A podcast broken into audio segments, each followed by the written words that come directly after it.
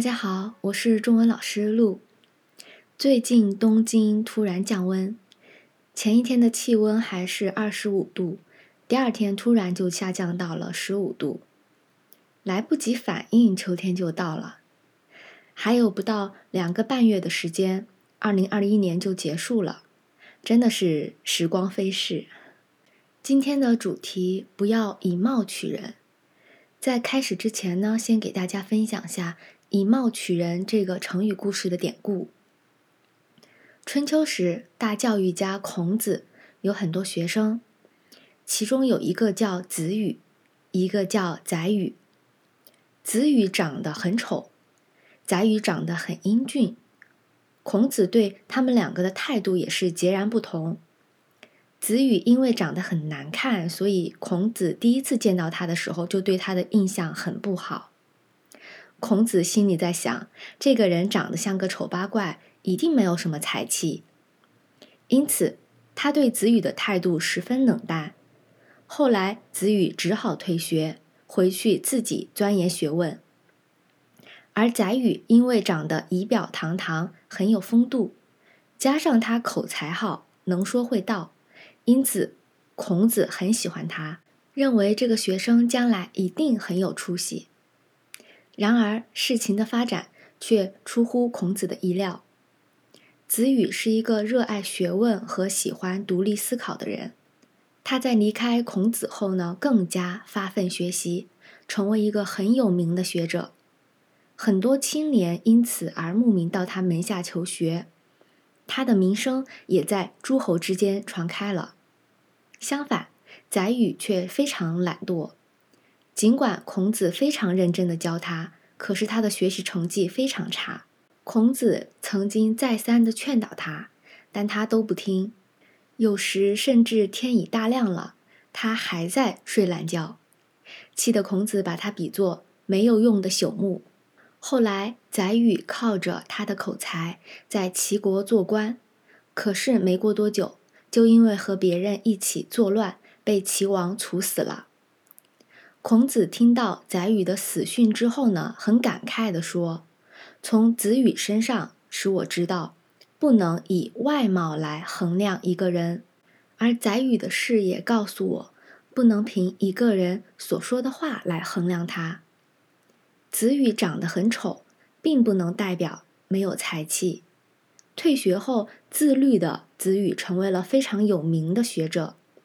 对一个外表英俊漂亮的人，人们很容易误认为他其他方面也很不错；对一个外表邋遢丑陋的人，人们则倾向于认为他在各方面都很低劣。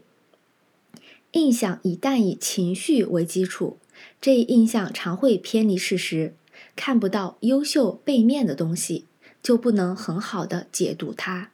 今天选择这个主题的原因，是因为前段时间我看了一本书，作者是一位四十加、身材相对丰满的日本女性。书里叙述了很多她的生活小故事，其中有一个章节我印象非常深刻，题目叫做“米饭少的那碗是我的”。当时看到这个题目，觉得很奇怪。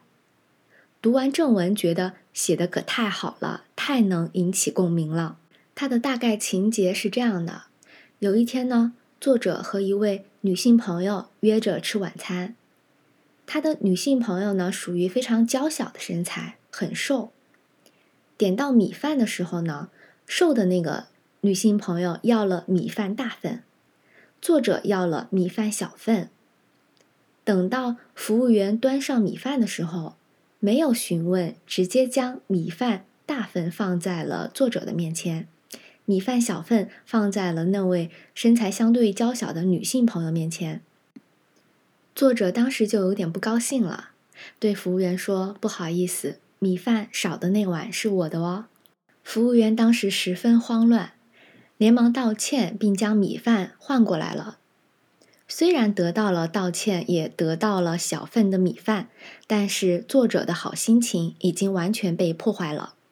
胖的人一定吃的比较多，诸如此类的以貌取人的事情，在生活中到处都能遇到。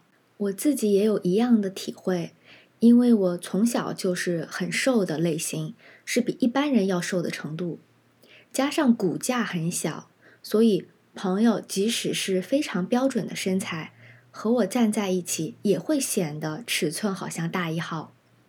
每次和朋友一起出去呢，也会发生很多尴尬的事情，比如和朋友一起去吃饭。